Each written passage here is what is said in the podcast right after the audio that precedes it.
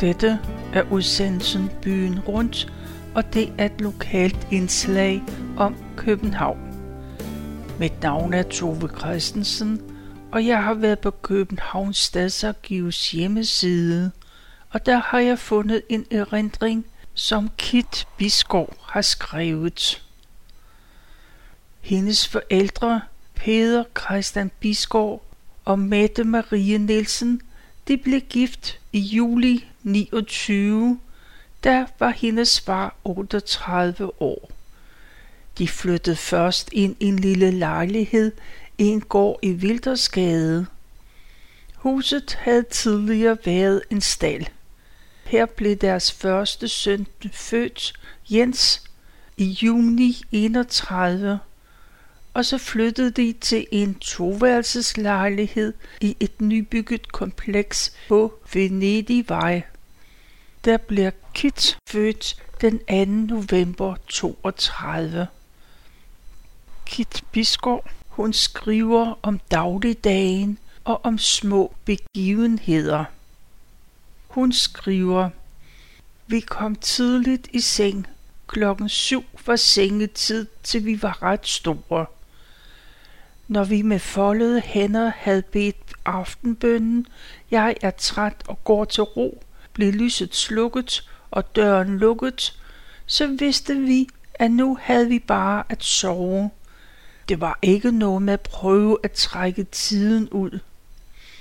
De mørkegrønne rullegardiner blev rullet ned, så vi ikke blev holdt vågne af lyset.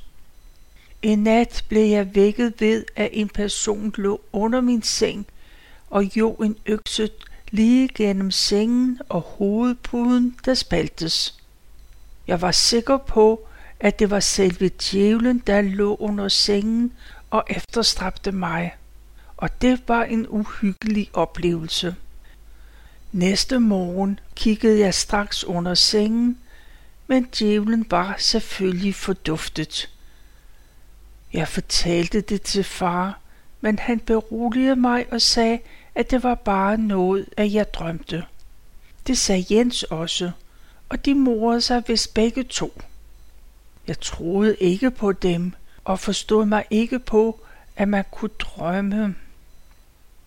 For enden af vores karé lå der i begyndelsen kolonihaver, men de blev sløjfet og gav plads for beboelsesejendomme. Vi kunne let kigge over på byggepladsen fra vores soveværelsesaltan. Vi boede jo næsten helt henne i den ene ende af den lange karré. Vores opgang var den tredje. På et tidspunkt stod gravkøerne så underligt forladte derovre, når arbejderne var gået efter fyraften. Når jeg lå og skulle sove, hørte jeg kun deres klagende brøl og havde stor medlidenhed med dem i deres ensomhed.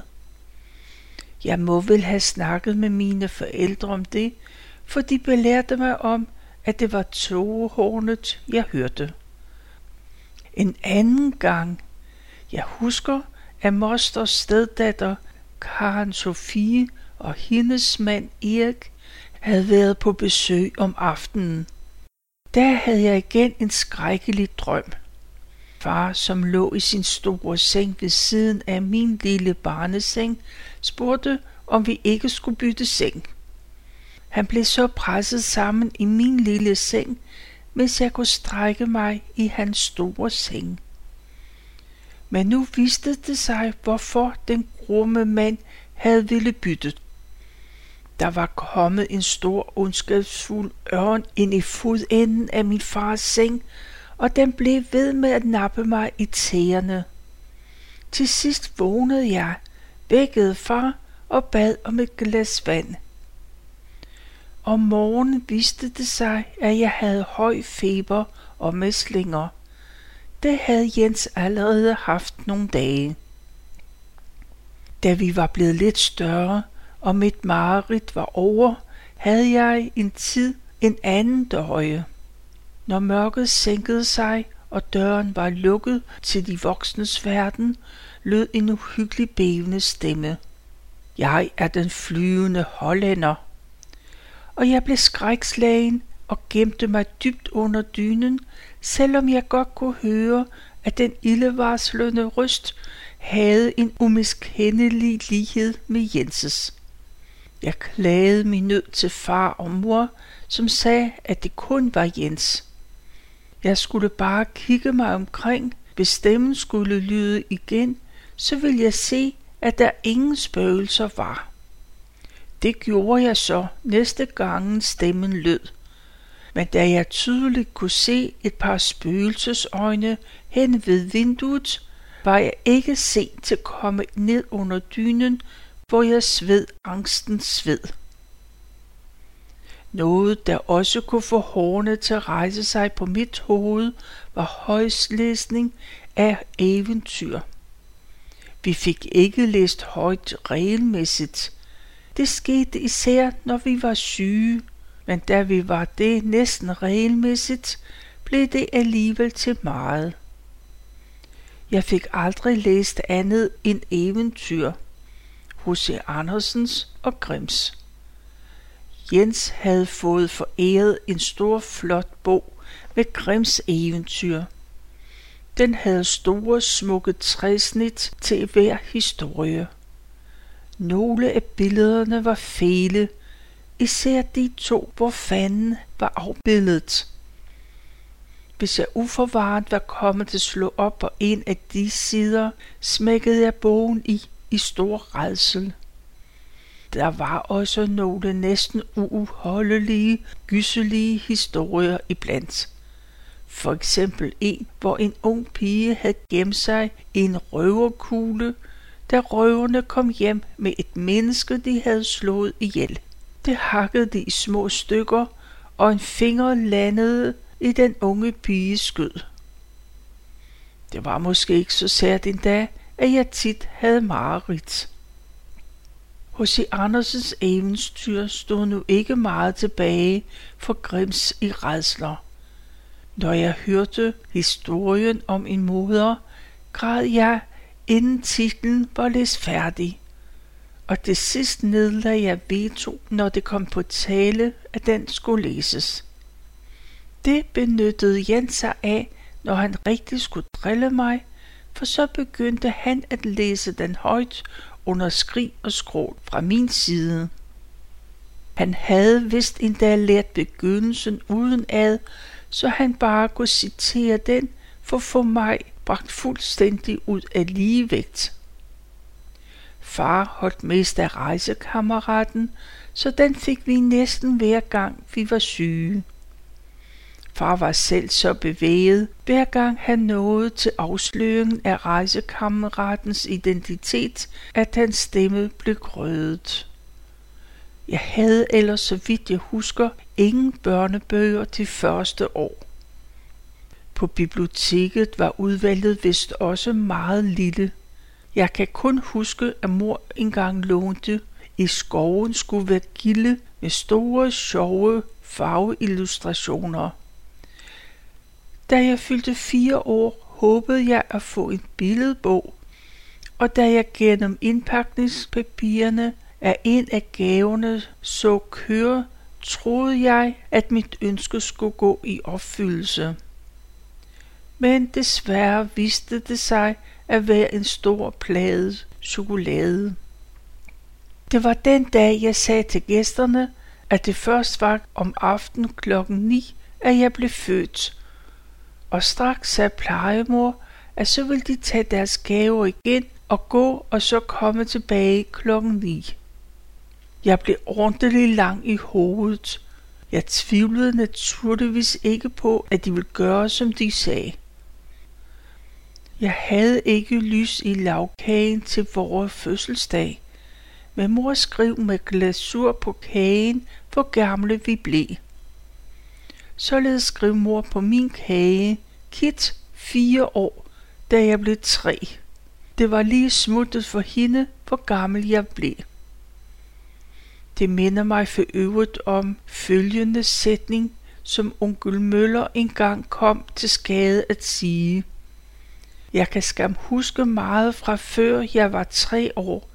Jeg kan for eksempel huske min fire års fødselsdag. At han blev til grin, det forstår sig. En dag sagde jeg meget bebrejdende til mor, sidste år fik jeg en gås, og den spiste du. Sjældent var mor blevet så forbavset, at hun ene kvinde skulle have spist en hel gås, som oven i købet var min. Vi havde senere rekonstrueret, at jeg til min fødselsdag som vanligt fik sendt en høne fra bedstefar og bedstemor, og så har mor nok navet skroget. Det så jo ud af noget. Jeg fik også sommetider sendt en høne fra onkel Jørgens, og også fra tante Marie i Røgum. Jeg kan endnu huske den specielle duft af avispapir, der var lagt om hønen. Bedstefar sendte også en halv gris en gang om året til deling imellem tante Ellen og mor. Det står på et bordkort, som onkel Møller engang lavede til et gilde, hvor han til hver havde lavet en lille digt, og på den anden side af kortet en tegning af den, digtet handlede om. Onkel Møller var en eminent tegner og en fremragende maler. Mor måtte partere grisen for dem begge to, da tante Ellen ikke forstod sig på de dele. Normalt var mor jo hos os hele dagen, men af og til gik hun jo ærner og efterlod os til os selv. En sådan dag havde jeg stillet mig op på vindueskarmen i soveværelset. Der stod jeg meget godt og kiggede ud. Men nogle genboere i trægården havde været rædselslagende, da de så det. Vores vinduer havde kun et lag glas, der nok ikke holdt til alverden. Mor havde allerede hørt om mine meritter, da hun kom hjem, og hun var helt ude af den. Det traf sig netop, at en uniformeret mand havde ringet på, mens hun var væk, men han var gået igen, da det kun var børn hjemme. Hvad hans ærne var, har jeg ingen anelse om, men det passede lige i mors kramp, da vi fortalte det. Hun sagde, han ville have taget dig med, hvis jeg havde været hjemme. Han kom fra et børnehjem helt uden vinduer. Der anbringer man børn, der kravler op i vindueskarmen. Det gyste i mig, og jeg måtte være taknemmelig for, at mor ikke havde været hjemme. Det var den eneste gang, jeg kan huske, at jeg var blevet truet med børnehjem. Men utallige er vist de gange, da Jens blev truet med opdragelsesanstalt. En dag viste mor os et brev, hun havde skrevet til Savstrup hjem i Borbjerg, for nu var det alvor, hvor vi dog græd begge to. Men det blev nu ikke mere alvor denne gang end de andre gange. Men vores vinduer blev sikret med børnegitre. Var mor skrab? Ja, det synes vi bestemt ikke, og da slet ikke, når vi så, hvordan de fleste andre børn blev behandlet. Vi kendte ikke til at få stuearrest, blive smidt på hovedet i seng ved højlysdag, eller komme i seng uden middagsmad. Som regel behandlede mor os som fornuftsvæsener, men som voksen har jeg nok følt, at et eller andet kunne have været gjort anderledes. Det er sikkert ikke usædvanligt. Opdragelsesidealer forandrer sig jo fra generation til generation. Mor synes selv, at hun havde haft godt af den ene endefuld, hun kunne huske, som hun fik af sin far. Og jeg kunne godt have undværet den, hun gav mig. Mor brugte ikke at småchatte til os. Lusinger har vi aldrig fået. Til gengæld tog hun en sjælden gang den helt store tur, hvor hendes voldsomme temperament slog ud, og så måtte bukserne jo ned. Bagefter blev man så låst inde på WC, og stod der og hylede i afmægtigt raseri og redsel. Men det kunne også være farligt, for så kunne hun finde på at komme ind og give en en omgang til. Enden på en sådan historie var altid, at man skulle bede hende om forladelse. Værst var det, når det gik ud over os begge, for så blev den ene lust inde i det indbyggede entréskab. Først tog mor dog sin rejsefrakke ud, i det hun sagde, hun skulle rejse fra os. Grueligt var det at sidde derinde og vide, at ens mor forlod en, fordi man havde været uartig. Jeg tror, at disse sindsoprivende tildragelser kun fandt sted et par gange, men det er klart, at de har indbrændt sig i min erindring. Jeg har vist kun været spærret inde i garderobeskabet en gang. Mor gik især amok, når vi var oppe og slås. Mor var ellers meget fornuftig i sin omgang med os. Hun tog sig meget af os og snakkede fornuftigt med os om alt muligt. Ting, som de andre børn ikke fik noget at vide om. Da jeg spurgte, hvor de små børn kom fra, fik jeg ikke den sædvanlige historie om storken, som alle de andre børn fik.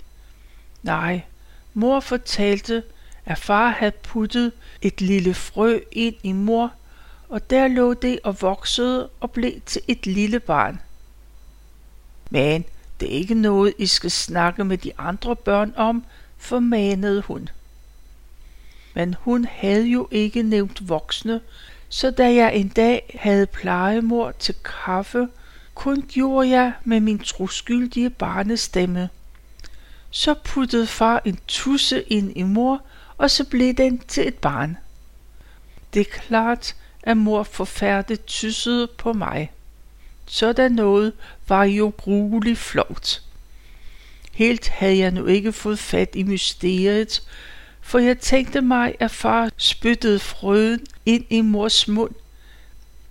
Der var jo ikke andre muligheder, så da jeg nogle år senere overværede en parring imellem farbror Marius' hingst og en hoppe, holdt jeg kun øje med hingstens mund. Jeg blev mere og mere betænkelig ved situationen. Hængstens mund kunne jo umuligt nærme sig hoppens i den akavede stilling, de indtog. Skulle den da virkelig bide en dybt hul i hoppens nakke for at få frøet ind? Jeg belavede mig på det helt store blodbad, da jeg pludselig så, at farbror Marius og hoppens ejer havde fået fat i et helt andet sted for at hjælpe de store dyr til forening. Jeg holdt tæt med mine tidligere vildfarelser, man skulle dog nødig blive forfærdeligt til grin. Men de var begge to store på det overfor de stakkels uvidende kammerater, der vidste, at vi vidste, hvordan det gik til, og som plagede os til at rykke ud med hemmeligheden. Vi røbede det aldrig, det havde vi jo lovet. Mor sagde om far, at han rev det ned, hun byggede op, når hun opdrog på os. Far opdrog os ikke. Den blotte tanke om at slå os lå ham så uendelig fjern, at den simpelthen var utænkelig. Han var selv blevet opdraget, helt uden klø. Et princip, hans forældre havde. Men hos far var det ikke kun et princip. Han var alt for god og rar til, at han kunne gøre det. Han var en engel, som gav os en umådelig tryghed. Når jeg så, hvor skrab onkel Møller var over for fætter Paul og fætter Jørgen, så priste jeg mig lykkelig over min egen rare far. Far rettede aldrig på os. Kun når vi var oppe og slås, skilte han os ad, som regel med ordene. Er du rigtig klog, dreng? Det var udtalt med ravjysk tonefald. Far elskede at lege med os. Vi var ikke gamle, før han begyndte at lære os alskens kortspil, han kunne huske fra sin egen barndom. Jeg har senere undret mig over, at han kunne huske alle disse indviklede regler, for da jeg som voksen vil lære nogle af spillene fra mig, kunne jeg bogstaveligt talt ikke huske, hvordan reglerne var. Vi spillede som helt små æropik og fem kort om en kæreste. Æropik må have været uendelig kedeligt for de voksne, men far var jo tålmodigheden selv. Det gik ud på, at spillerne startede med lige store bunker. Man skulle vende et kort efter tur og lagde det på en talon i midten. Hvis man vendte et kort af samme farve som det øverste på talongen, sendte man hele talonen til den, der havde lagt det øverste kort. Man havde vundet, når man var sluppet af med alle sine kort, og det kunne i værste fald vare i timevis. Senere lærte vi Brus Hjerter Fri 101, Skærvindsel, Poker. Romy ville far ikke lære os, for det synes han var så kedeligt. Så spillede vi også billedlotteri og ludo. I billedlotteriet ville både Jens og jeg altid have kortet med missen, for vi holdt begge to så meget af katte. Da vi var lidt større, lærte far også at spille skak. Han startede med kun at have kongen, mens vi andre havde alle brikker. Og for hver spil vi vandt, skulle han have en brik mere i det næste spil, begyndende med bønderne. Jeg nåede sandt at sige ikke langt i den edle kunst. Jeg nåede ved sjældent længere, indtil at far havde alle bønderne, så gav jeg op, og når jeg så igen fik lyst en ny dyst, begyndte vi igen med, at far kun havde kongen i første spil. Mens Jens og far tog sig nogle gevaldigt dyster hele Jensens barndom og ungdom igennem. De kunne være helt fortabt i omverdenen i lange tider. Sommetider kunne et spil gå over flere uger, og der kunne spekuleres over brættet i timevis, også når det om aftenen var stillet op til fortsat spil dagen efter. Hvad legetøj angik, skulle der jo spares. Far tjente ikke meget, og der skulle helst lægges lidt til side hver måned, da de håbede engang at få nok til eget hus. Vi fik aldrig rulleskøjter, skøjter, ski eller cykler. Mor sagde, at det ikke kunne betale sig, at vi fik ski eller skøjter, for vi var jo alligevel altid syge om vinteren. Cykler måtte vi først få, når vi kunne klare en voksen cykel. Vi fik dog løbehjul. Sikke en storhed. Men ak, herligheden varede kun kort. Da mor så, hvor vi sled på det vestre fodsål, så blev de sat på pulterkammeret, og en sjælden gang tog vi så en tur på pulterkammergangen, men det var jo ikke det samme som før. En dejlig kælk fik vi dog.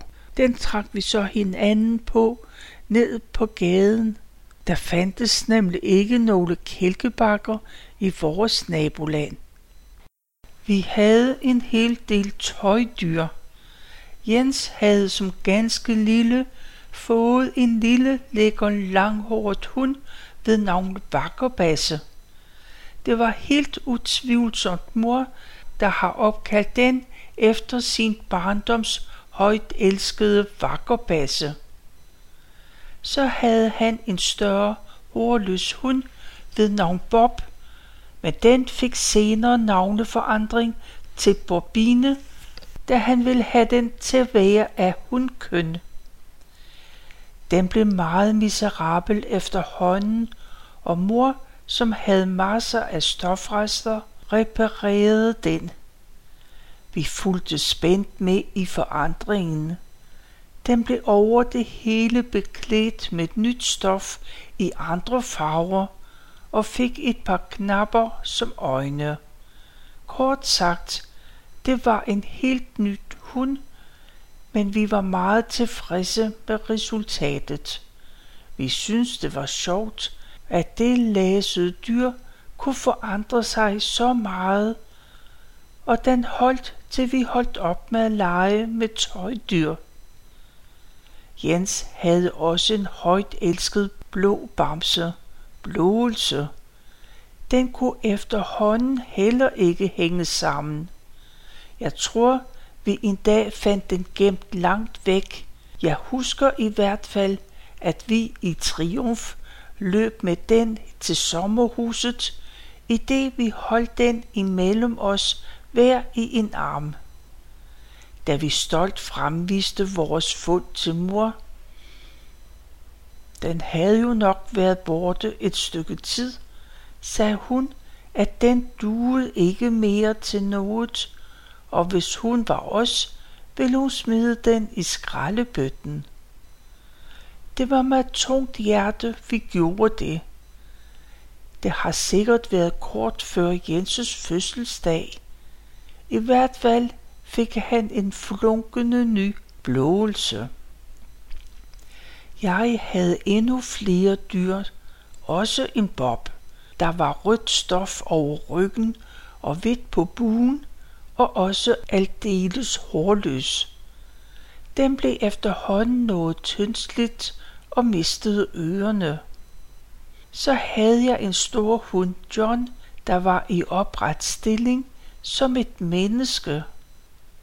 Mor fortalte, at den var så stor, at jeg var bange for den, da jeg fik den. Den skulle forestille at have blå bukser og hvid bluse, men begge dele var en del af den selv og kunne altså ikke tages af. Dog havde den et par blå seler, der sad løst.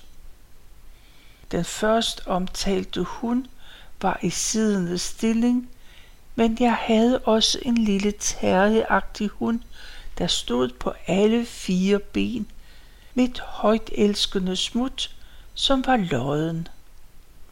Endelig havde jeg dukke nissemænd, som var en almindelig julenisse med træsko, der nok i andre familier ville være kommet frem til jul, men han indgik altså i vores leje. Jeg havde også nogle kludedukker, både købt med påmalet ansigt, men også en, som mor havde syet, og hun havde købt hovedet til den, og det var med rigtigt lukkeøjne. Den hed Dukke Lise, og den der legede jeg mest med. Mor havde selvfølgelig syet tøjet til den. Desværre maltrakterede jeg den, så øjnene sommetider faldt ud af hovedet på den. I begyndelsen kunne mor reparere det, men til sidst gik det ene øje i tu, og hun klistrede det helt og hun klistrede det hele øje fast og satte kit i det tomme øjenhule og malede det, men det var en slemt tilbageskridt. En dag så jeg en af de andre kludedukker sidde oven på en af skraldebøtterne i kælderen. Det var mig ubegribeligt, hvordan den var havnet der, så jeg styrtede op til mor, så hun måtte gå til bekendelse. Hun havde smidt den væk, fordi den ikke kunne hænge sammen. Så havde vi mindst en æske byggeklodser, nogle med malede mursten på en af siderne og nogle, der illuderede vinduer. Vi havde også, jeg tror, ni klodser, der var et slags puslespil, i det de var lige store på alle sider, og der var klistret en niende del billede på hver af de seks sider. Det galt så om at få lagt sådan, at et af de seks billeder blev rigtigt. Det var, hvad jeg nåede at læse af Kisbiskros erindringer, og det her, det var anden del. Tilbage er der kun at sige tak for nu, og tak fordi du lyttede med.